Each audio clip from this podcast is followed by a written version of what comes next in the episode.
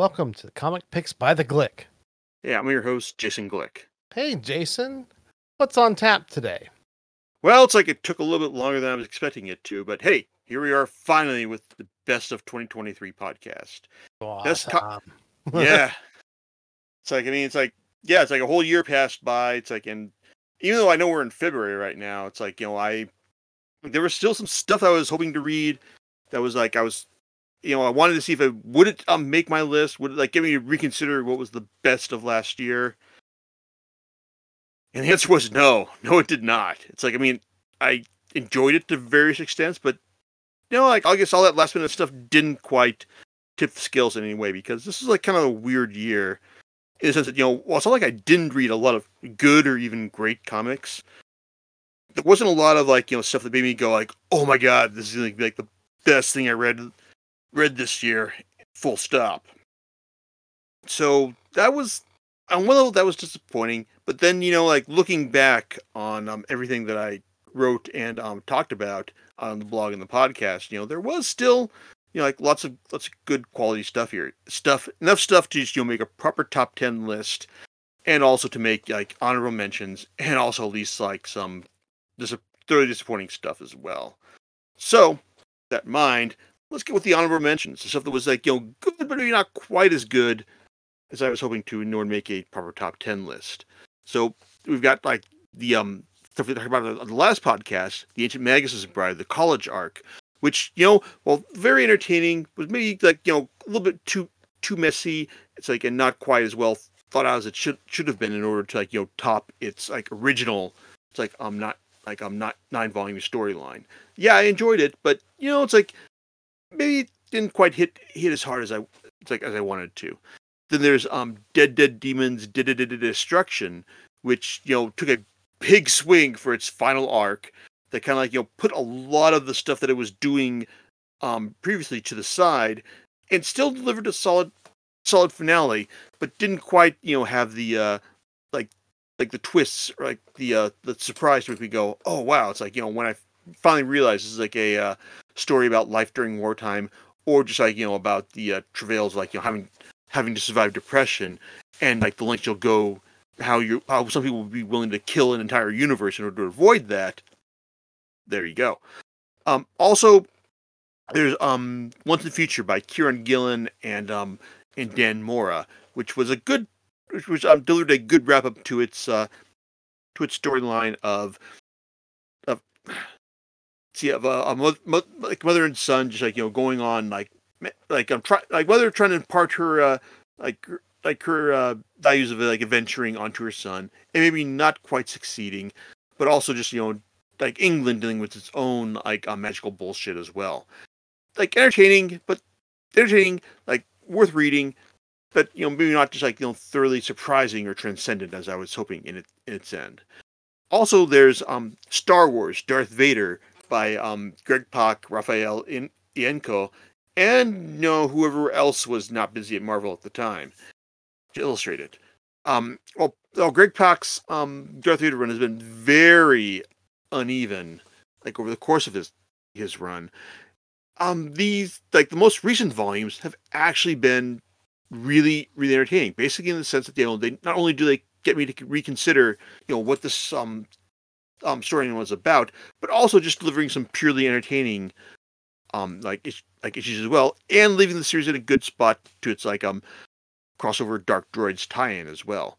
Um, it's not on the didn't make the top ten list because, as I said, the series has been very um, uneven. So there's always a chance that you know, like the Dark Droids tie-in and subsequent volumes could just fall flat on their face. But um, overall, it's like you know, there's no denying that you know, hey, you know, like this this series may wind up being this run maybe wind up being like you know much better than I thought it was going to be, like like overall. And also going back to um, Kieron Gillen again, we've got um, Eternals: A History Written in Blood, which was a collection of the um, one shots that he did in order to tie in to um, like to his Eternals run, which on one hand uh, was quite good, but also you know clearly didn't sell enough, sell well enough to like give him like you know the, like the leeway to just you know like tell everything he wanted to because and if you say that you know oh well this is a guy who got like you know 12 issues of a series and even an event series to tell his storyline well yeah so like basically when you put it down like that he got like like like 16 issues of a of a comic book to tell the story and change and so that does not equate to me as being a uh, as a successful run on on any title I appreciate the fact that he was given like the leeway to like end his run like on his own terms. But um there you go. But um History Written in Blood was both good because the uh individual like one shots, um Thanos Rising, Celest Celestia and the uh like it's, it's like in the un, Unforgotten, Forbidden. Oh, God, yeah, I can't remember. Like it's terrible. But um basically like all these these three um like issues were all entertaining stories in and of themselves. It did that did add to like the uh, like the depth of his run, and also, um, but more importantly, it's like the uh, like like the the uh, ancillary material, like the uh, previous um like storylines from like original story like stories from other other creators that he like Gillen um, touched upon included here also did a good job of like you know like like he like it showed you like you know how um like how Gillen was um like adapting them into his run and how they, they you know they were still relevant. Even if they were like you know more like you know came off as more like propaganda than anything else. It's really it, it was really quite good. It's like and it's like and you know it's like i and you know it's like but not maybe not quite as like you know transcendent to like you know get get to the uh, top 10 so what did get to the top 10 well bettering my expectations. That's for one, which is how we get to number ten, um, Night Fever by um Ed Brubaker and Sean Phillips. I mean, these guys are like a fantastic team, and I've loved um everything they've done. It's like going all the way back to uh, like uh, sleep to sleeper at least. Night Fever was like the uh like was the one thing that they were like set to do that I was kind of worried about because basically it was all about like, a middle aged guy going to Europe like on a as part of like a um, book book sales thing because he's like a member of the of, of of a publisher, and he and him just like you know getting involved in like some dark, um like skeevy like um European like sex sex and drug stuff, like the dark underbelly of like of mankind like and all, and yeah, we've seen that kind of stuff before and kind of knew how it would end, but they did a good job of like you know getting into this guy's head, getting trying to think about showing us, you know, why he would do the things he do, and just you know, like how how he gets swept up in all this like this dark underbelly of man man type stuff. It was it was a lot better than I was expecting, honestly, and also it was a lot better than um the uh, book um from Brubaker and Phillips that they did later that year that I was expecting to be great, and that was where the body was. Well, it's not not a bad um story. It like it, it, I, I wasn't I guess quite enamored with with it as I was expecting it to be. I'll have a full review of it um on the blog eventually, if not you know before you read this. But there you go. But yeah, Night Fever, maybe not great. Brubaker and Phillips still really quite good, and hey, you know, show that they can still surprise me and like you know, and like you know, invest like a, a familiar storyline with um, like with um with enough depth and detail that can make making make me interested in it. So there you go. Hmm. Now, I've already talked about one Star Wars series. That's Greg Darth Vader run. But for my money, the better um, Star Wars series, and you know, no disrespect to like what Charles Soule's been doing. And if you're wondering, like, well, why isn't why aren't you talking about like Ethan Sacks and his Bounty Hunters run? So let me say about um about Alyssa Alyssa Wong and her um her run on Doctor Aphra, which you know, didn't start out, you know, on the best terms, but you know, got better as it went along, and to the point where, well, when you you're doing like a 15, a 16 issue, three volume storyline, you're kind of, I'm kind of thinking in this day and age for like a Marvel comic, oh man, this is gonna be like got to be really good, and it may not have started out to that level, but it got better. It got got really good. I mean, like, second volume was like, wow, like I'm kind of surprised what's going on here. Like, oh, volume volume three, where it gets everything everything wraps up. Wow, it's like that, like that. Um, that did it. You know, basically, you can call this um the Ascendant Saga. but um, these three volumes that um they did basically did a great job of um getting into like in, like in, um setting up a, a, a uh, like a galactic level threat threat for a for to face, and also getting into getting into her head about just you know why she does the things she does, why she's so selfish, and just you know like wants to do like everything everything for herself, and just you know can't just you know commit to like you know like like letting the uh, people people she loves like have any agency in her life. It's like it, it's good stuff, and maybe it relies a bit too heavily on um, what Charles Soule was doing in uh, like in his like in his Hidden Empire or like his Crimson Empire stuff. It's like because like yeah, you're probably going to want to read that as well in order to get like the full um range of what was going on in the final volume. But overall, it's like it was really good. It's like and like and yeah, again, it was better than I expected it to be. So there you go. So that that was number nine. Number eight is a creator basically taking like t- doing doing the creator owned route to tell stories about a character that you know he wanted that he wanted to tell but wasn't able to at the time. I'm talking about um, Simon Spurrier doing his um, version of Hellblazer with um, Damn Them All and alongside um, like Char- artist Charlie Adlard doing his giving us his first um, interior work since the uh, since since he um stopped doing um the walk Walking Dead. Yeah, the art's great because you know Adlard is a fantastic artist where he's drawing like you know like like human like realistic humans and zombies, and also just doing like you know fantastic like demon- demonological stuff here as well. But damn them all basically did um Hellblazer better than um Spurrier was doing Hellblazer because well you know because while I I I I did generally enjoy like um Spurrier's Hellblazer run, his second the second volume of it and the end of it basically is an example of like you know how how dark does a Hellblazer story have to go in order before it goes off the rails. But that's contingent upon like you know like me having like a lot of history with John Constantine and thinking about you know hey I know what I want to see in a John Constantine story, and um damn them all basically introduces us to like a new um Hell Hellblazer um it's like um Ellie um Bloody Elle Hawthorne.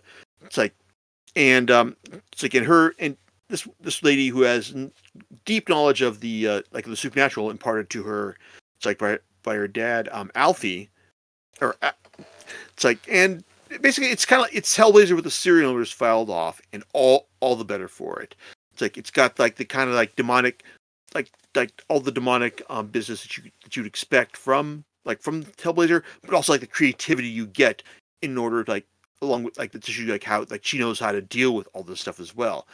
I mean, I was even though like I'm kind of expecting this to be like a 12 issue series, this first volume did a good job of like you know giving us a solid four ish four issue introductory arc and a two issue um follow up that basically like you know did a great job of like you know establishing Ellie um like Ellie's character and um her uh like and her uncle like um not John Constantine as like as well. It was great, great fun, and I'm looking very much looking forward to seeing how how like how it wraps up. And it's also worth noting this is like the first um Spurrier um written um creator owned title in a long while to actually like go more than just you know one six issue arc. So that's so good on him right there. Good on Adlard because like they uh they deserve that that kind of success, and I kind of hope that they do more. Even though I know we've got you know John Constantine, Hellblazer, Dead in America coming from DC as as we speak, but um, but as we as I've said, like you know that series could just you know right off the rails, but this you know it could like you know like hit its stride like as it, as it goes on. I'm hoping maybe it'll go on for more than 12 issues, but we'll see. Next up is a series that you know has been underachieving for a while in my book, but you know its latest volume basically you know show that hey you know it's like maybe it can put all the pieces together, maybe it can just you know show you that hey it can like you know give you some genuine narrative momentum and like it's and give you some like you know direction as far as characters characters and like overall plot plot can go and that is um Dai Dark by Q Hayashida. While it's like you know kind of best described as like Dorohedoro, like Q Hayashida's previous series, in space. It's been like a like a good good showcase for her for her um like relentlessly demented imagination. It's about you know a uh, an overgrown 14 year old um, Zaha Sanko and his like adventure and his efforts to like, keep out of the hands of everyone who wants his bones because someone started a rumor that if you get his bones, then um yeah you'll you'll be able to get have your wishes granted. And um, no one has been more persistent in getting his uh, bones than the Lighthead Order and their leader, Big Sparkle. Sparkle. So, Volume Six basically had um, like like Zaha Zaha and his buddy um, um Shimada Death um, being transported to um, Order's like head headquarters and um, like fusing order to, be, to become like Shim, um Z- Sanko Death. Or was it, was it Zaha Death? Uh, one of those things, and um basically like, you know laying waste to them like like in vengeance until you know things went wrong and and um Zaha's one of Zaha's nemesis from from his elementary school days. No, really, um, came up and said like, "Yo, I'm gonna get you, meat meatball spaghetti," which yeah, it's crazy, it's nuts, but all but all the disparate parts of the series like you know came together in this volume to give you some to finally give the series some direction, some real momentum, and even if it like you know falls falls on its face in the next volume, it's like I'm very much looking forward to seeing where it goes because like this is a series that says like it's demented, it's weird, it's in, it's it's entertaining in ways that I just wasn't expecting, and yeah, it could all fall apart, fall apart, but you know, I hope it doesn't. I want to see where it goes. Yeah, one series that you know did bring everything together and then decided, yep, I'm out, we're done. Was um, I hate this place by um, Kyle Starks and um, artist um, Artem Tomplin. Now this is now this is another series like from from a writer that I like Kyle Starks, who who who like um Spurrier has also struggled to like have a uh, series he's done last more than one arc. Well, this series like wrapped up with volume two, even though it was like his most successful series, you know, to like like to date. But at the same time, though, like this, it it still felt you know like like it was meant to be. It's like you know maybe um like he was just like you know decided like okay like maybe like my most successful series is only going to last 10 issues so let me just like you know make sure it all goes out with a bang and that it does because a series that you know doesn't just involve um like aliens like um ghosts it's like an actual like um living monsters it's like and the lesbian couple that lives on the ranch like that uh, that um is ha- home to all these things it's like well it's like you think that you know like well how, how are you going to wrap this up in like you know five issues after you're setting everything up in the previous five issue arc? Well like uh like starks and uh tomplin actually pull it off. It's like it like you know maybe it's like like just to give you the idea maybe this is like meant to be a 10 issue series and a great 10 issue um series at, at that. So great that you know after a friend of mine bought me um the first volume thinking that hey you know it's like i thought this is good like you should read it and like oh i've already read it it's like, damn it. So yeah, um, assuming that she's got um, that she's still holding on to uh, that that volume. I've got her. I got her volume two because yeah, you deserve to have the the whole whole story for this series, which like I said, works out very very well, and it's further proof that that Starks is a talent talent worth following. Hopefully, now that his um, work with uh, Marvel and DC, specifically on like um the miniseries Peacemaker tries hard, um, will give it like like a, a further like a further boost to his like you know his his fan fan following and allow him to do like you know what like his next series, his next creator owned series, like you know however long he wants. So there you go. And moving up to the top five, well, I just want to say that you know it's really that you know well licensed comics you know like are kind of a dime a dozen these days, and while a lot of them are you know like really good, a lot better than they were you know back back when I was growing up it's still kind of hard to just you know pick one out and say, hey, you know what, this would make a great you know movie or episode of the TV series or just you know version of the book that it um that that that it's adapting. So that's what um got this number five. Basically, it's like know I think this would be a great episode of Star Trek Lower Decks. Because you know like the basically it's all about like the USS Cerritos you know answer, answering a call about you know hey like a, a planet wants to join the uh, like join the Federation, and they've got it's like and, and Captain Freeman has to you know like manage the uh, like man, like manage the uh, like the, the like the uh, second second contact that will like hope hopefully like you know deal with this. Only it turns out that oh well this place turns out to be like a lot less advanced than they thought. And if that wasn't bad enough, well, it turns out that um, Bo- that Boimler, Mariner, like, and the rest rest of the regular crew have also managed to make um Ascension Dracula on the uh, it's like on the holodeck. It this comes to us from from um, writer um, Ryan North and artist Chris Fenoglio, and um from the from the writing, which is like you know very like I'm very smart, self-aware, and witty, and the art, which nails the uh, look of the series excellently. I uh, it's like I really it's like I really enjoyed this. Christine enjoyed this as well because we did a po- whole podcast about this, and it's like and it was it's like and it's, it was enough to make me go like wow this is so great. Why isn't there like an ongoing series of um like of like like of, of lower decks um comics from IDW, which that's my biggest issue there. I mean, like, and yeah, it's like um like um North came back to write the uh, Shax's um, Best Day um, one shot for the uh, Day of Blood um, crossover event. Um, but you know that's that's enough. I want more. I want another like um min- mini series. God damn it, IDW, you got to give it to me, please. So there you go. But also, but I'm going on to like on number four, and I just put this here because you know what? Like this is like absurd, it's dumb, it's ridiculous, and by God, it did its like uh, ridiculous, dumb, absurd um, premise better in Volume Two than it did in Volume One. I'm talking about Shirtless Bear Fighter by um, Jody LeHeup and um, artist Nick Nick Vendrell.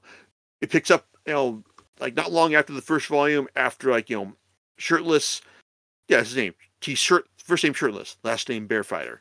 Has um like like has you know like defeated defeated the bear threat, but you know not all is right. He's still feeling you know vicious and un like and un untamed like you know when he fights against these when in his fight against like the like the bear threat, and it's getting him all also trouble with his like with his um his courts and the anti bear fighting bear fighting army, and by God, it's like it's it's like it, just it just goes into like some weird, strange, crazy directions, and I love love the series for it.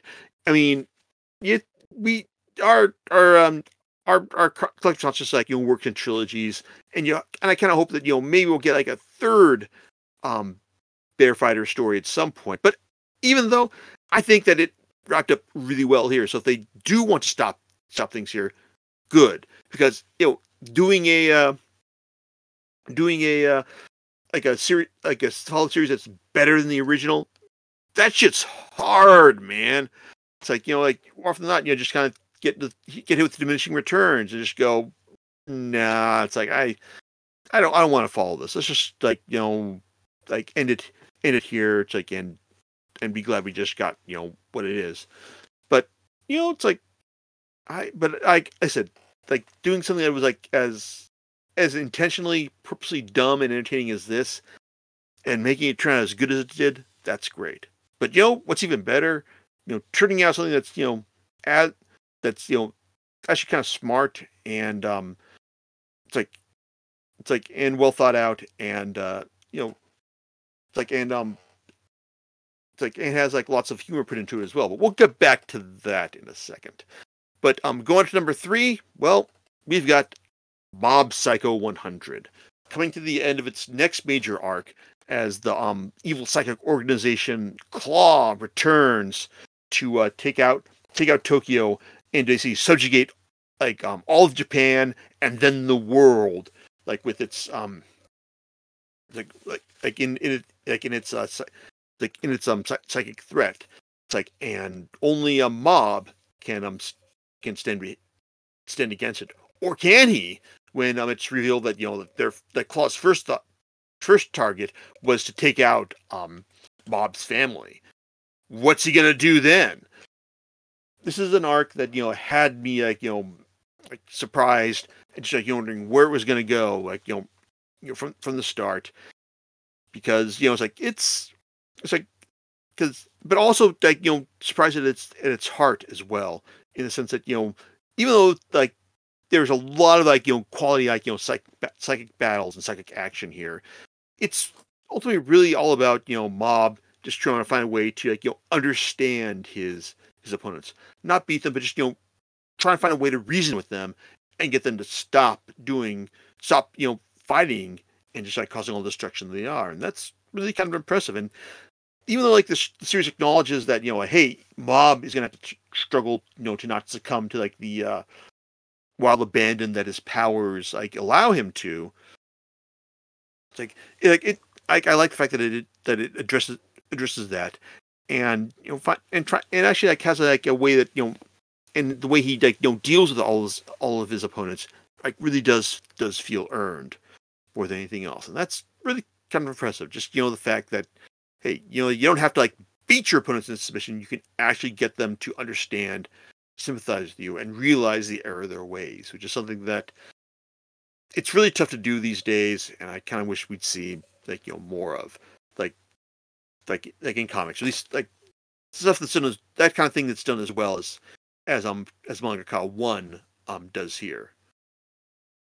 Of course, the under other end of the spectrum, we get the number two pick, which basically like you know shows you just you know how fun it can be when um it's like when a superhero universe just goes right off the deep end, right into into mad madness, depravity, and on sheer utter hopelessness. I'm talking about um, the Sins of Sinister, the best Marvel event I've read in a while. And while Kieron Gillen did good work on um, AXE um, Judgment Day, um, his his real masterstroke here was working with um, Al Ewing and Simon Spurrier on this crossover between um, Immortal X Men, X Men Red, and and and it's like a Legion of X. Like basically, this is a uh, it's it's a riff on, on the classic um, Age of Apocalypse um storyline, which back in the '90s saw like all the X Men titles canceled and replaced for four months with um, alternate titles that basically showed you what would that basically asked the question: What would the world be like if Xavier had died and Apocalypse had risen to prominence, like in it's like in it's like it's like in the world. It's like that kind of like that that storyline is basically you know been like a touchstone for X Men the storylines like ever since, which them coming coming to do the, do their riffs on them like every so often. Most recently in the Age of X Men event that preceded um the House of X Powers of X um relaunch like of like of the line. Sins of Sinister like basically like asks you know what if um Nathaniel Essex Mr. Sin- Mr. Sinister finally got what he wanted when he finally was like gifted with you know people who like who were like of his own mindset and just you know saw like humanity as like its own as its very own petri dish in order to like to experiment with to their heart's content the answer is it would be a living hell for him because when you um when you basically in like um, unleash the unleash the likes of Professor X, Emma Frost, Hope Summers, um, Ex- Exodus and Beast from their moral shackles. Oh God, the train doesn't just you know go right off the tracks. It's like it explodes and explodes into ninjas. The ninjas are on fire. The ninjas are like go out and kill everyone, everyone like as they as they see because they're in pain and blinded by the pain, like from their from the fact they're on fire. It's like and then you know everyone dies and it's bad. And that's basically what we get with the sins of sinister, a world a world that just you know doesn't just go bad, but just keeps getting worse with each um arc of the series because it basically takes the uh, um, House of X, Powers of X timeline of um, hey, you know what happens like ten years out, what happens one hundred years out, what happens a thousand years out, and my God, uh, shit, shit gets real, shit gets weird, shit gets like so fucked up, man. It's like, but in a way that you know that hey, like if you're going to do like a storyline where everything gets gonna be turned back to normal at the end, And yeah, you gotta go for that fucked upness. It's like, and I, and I really appreciate just you know the effort that um, that that um that Gillen, Ewing, and Spurrier um put into telling a good, good coherent story. Like like they dealt dealt with all this all this stuff, and also like and, and also just you know had had impact into the uh like into the main um sto- storyline well because we don't just get like say like the introduction of like um Rasputin the fourth here, but we also get you know like uh, Mother Mother Righteous you know deal um it's like to you know being able to like you know like ascend like like ascend to her like her own plans it's like in like in the pr- present day. And also um nathaniel essex sinister himself realizing that oh my god i i fucked up. It's like you've got to like you so you've got to stop me. Like know you have, you want to stop me. You have to stop one of me. Like like who have who managed to become a dominion but it's not me. Like it's it's it's great and i kind of wish that you know like more Marvel stuff would be um as as crazy as it's like as this. It's like I I thoroughly enjoyed this, and even though I read it through it twice on Marvel Unlimited ahead of the podcast, uh, I did also wind up getting it like in print as well because yeah, it's just that good. But what's better? Well, how about a series that you know also um did better in its second outing to the point where to the point where like you you go like, hey, you know, it's like as I was saying earlier, it's like it's hard doing sequels. Like to do like a, a follow up that was like like better than the first, and um, you know, doesn't just like you know wrap things up in the way that um Shirtless Bear Fighter did, but also gets you excited for what's going to happen next. When you look at this and go, wow, I yeah, I can kind of see what the creators are going going for, but I don't know like you know where exactly things are going. I I I, I'm excited to know where what they're doing going to do, but I can't like say that you know this is that it's going to be this. Like I I, I just want to know what's going to happen. What is going to happen in the next volume of the Night Eaters?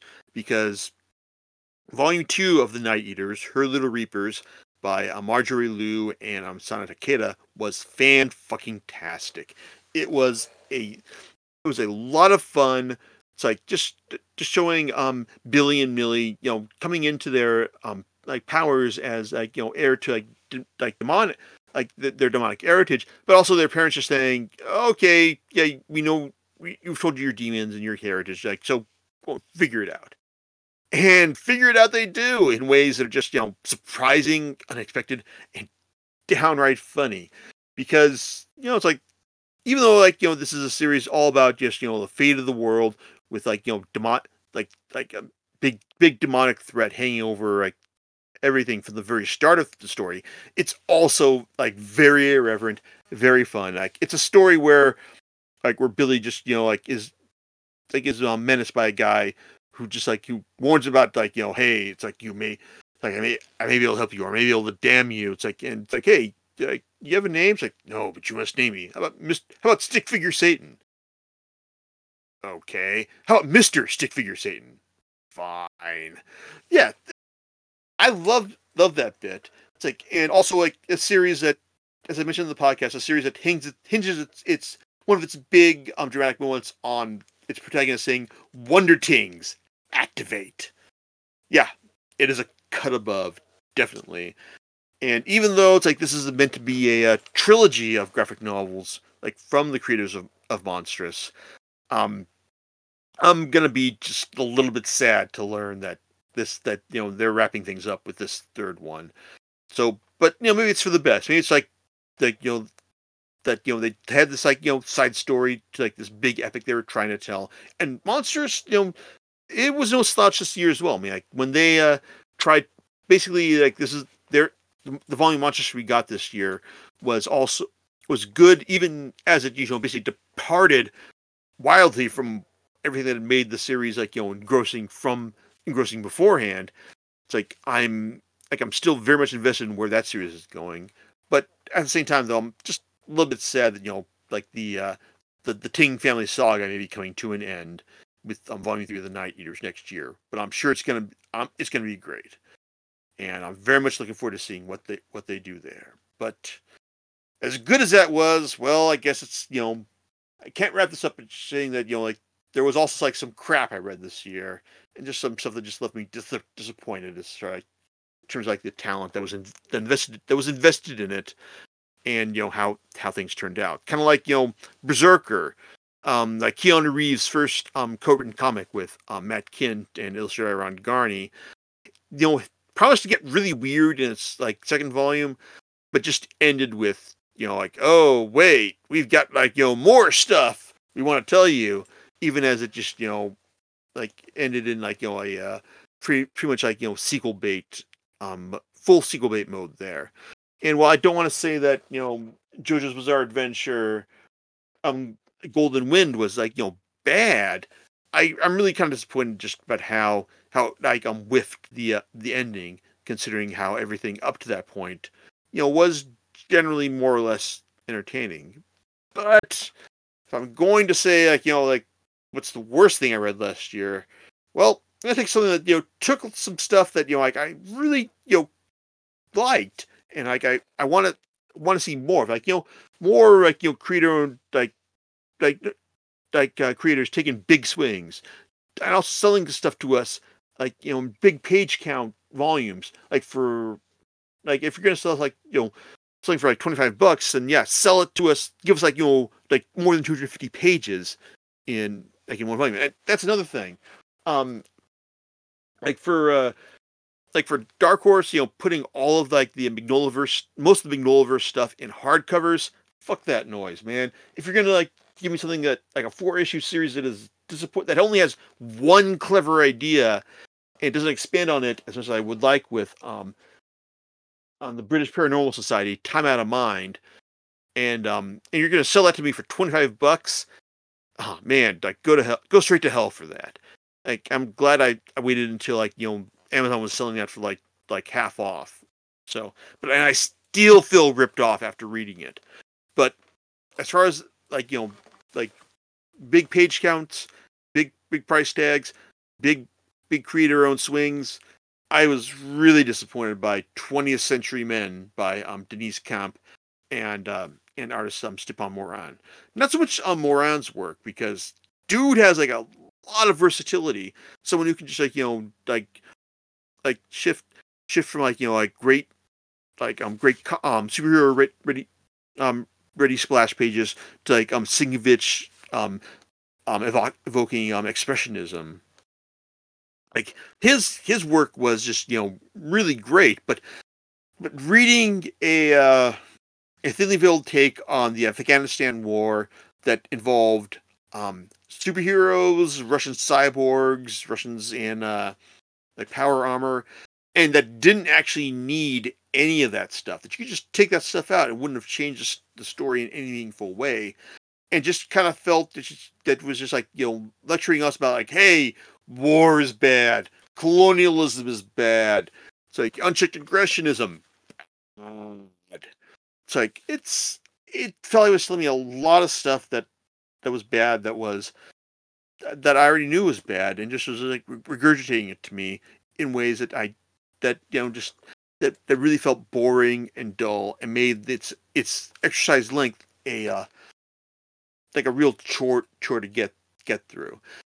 It's like it was it's basically it's it's here because I've already put it on my to sell pile the next time I'm down at um at Book Off, and it's it's like and and um, it's like and it was and it and, and even though its name evokes um uh, Naoki Urasawa's um classic um 20th Century Boys, you should just go read that series instead, which is more which is a great better much better series about just you know like arrest how sometimes like arrested adolescence can you know lead to like um worse things, but also just like you know reads better like um more than once.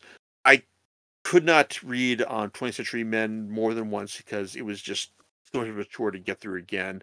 And the crazy thing is that you know, like for a series that you know as polit- that was as political and and tried to be as pointed in its ideology as it was, I'm honestly shocked that Deniz Camp, you know, basically like you know wants to go the Marvel route now. I mean, he went and did um the Children of the Vault miniseries as part of the Fall of X event. And word is that he's going to be doing the new Ultimate series. Uh, it's like it's coming out like as the new Ultimate Marvel, um, like um line line of titles, which okay, I mean that's that's not unheard of for a uh, like for a creator just you know to like take their creator own success and just like go the uh, like Marvel or DC route, but it's just wow, it's like you're like you're you you're doing this you did a series about like you know the, the the Russian perspective, like like in all this, and just now you're going like for like one of the most American of comic franchises. Okay, fine. We'll we'll see how that goes. I hope it works out for you and the rest rest of us. I mean, Paul O'Brien seemed to like uh, Children of the Vault, but I I I really can't feel like I can be I can be bothered at this. Maybe I'll maybe I'll read read read, read and review the series after they've off all the issues have arrived on Marvel Unlimited. But man, I just can't believe it. But at the same time, though, you know, there's still hope. You know, for for the rest rest of this year. I mean, there's still lot lots of I'm looking forward to reading. Like a couple of series that I was hoping that would be finished finishing this year. Um, Golden Kamui and um like Kaguya-sama. They're actually set to finish this, this year, as is um Delicious, Delicious in Dungeon, which got which wrapped up its Japanese run, but is going to will have its um final American volumes um published um this year, and would almost certainly have taken the uh, top spot. It's like if they had, it's like if I had just you know been counting on the uh, Japanese release. It's like, but and then there's also the uh, at the end of the uh, Krakoan era, like in like at like at Marvel with um Gerry Duggan handling um Fall of the House of X and Kieron Gillen doing Rise of the Powers of X, and I'm very much looking forward to seeing how they like how they wrap wrap wrap things up because the Krakoan era has been like one of the, like the most fruitful and entertaining runs of X titles in a good long while, and I'm honestly kind of like you know at a loss is thinking like you know who could they like who could they get to uh um follow this up with follow this up and also how could they uh you know find a uh, like a set of creators that are that I that are like you know as exciting as like as Gillen was and you know for that matter Hickman who started things off to like you know get me like you know compel me to keep um, reading X-Men comics after this. I mean, I'm sure I will, but there you go. But also, you know, there's like other other new stuff like the Energon un- universe, like Kirkman's um like reimagining of like of the Transformers and, and GI Joe mythos, um, which I'll definitely be reading the uh like Transformers uh, comic because hey, Daniel Warren Johnson, he's I'll read anything he does, and also um Void Rivals, which is Kirkman's like you know attempt to just you know hey do something that's part of the universe but not like you know explicitly tied to like Transformers or GI Joe. So definitely definitely invested in that. There's yeah, so there's plenty of stuff to, like you know keep um you know keep following and find and seeing what's what's new in comics. I mean like oh, there's always plenty of stuff to talk about. But hopefully, I hope next year is that you know coming up with this like uh, top ten list will be a little easier than it was this year. You know, if if nothing else. Yeah. 2024, since it's here, it's Mhm. sort of a, you know, we're already in February, so we've got the whole year. But don't worry, Christmas will be here in no time. Don't worry. Yeah, eleven whole months now. Yeah, 11 whole months. Yep. It's almost there. We're almost to summer. Almost fall. You might as well just say it that way. But yeah, I am looking forward to also uh, chiming in on the Void Rivals stuff and all of the, uh, at least the Transformers ones, as far as they'll take me. I assume that it's going to be some good stuff. The other, the previous series before it, that was done by IDW, had a very uh, strong uh, fan base um, and um, supposedly the stories were really good. I haven't read them though, but um, you know, um, I'm really looking forward to this set, and I'm I'm invested in in in uh, in reading those stories as well. So we'll see how that rolls. Oh yeah, so I look forward to hearing your thoughts on that. It's like, and I'm definitely looking forward to talking about Golden Kamui next time because we're done. All 31 volumes are out, and I am six volumes deep as of this recording into rereading all 31. So that's the, that's what you got to look forward to for next time. Awesome. All right. Well, then with that, we'll catch you next time on Comic Picks by the Glick. All right, later, everyone. Bye.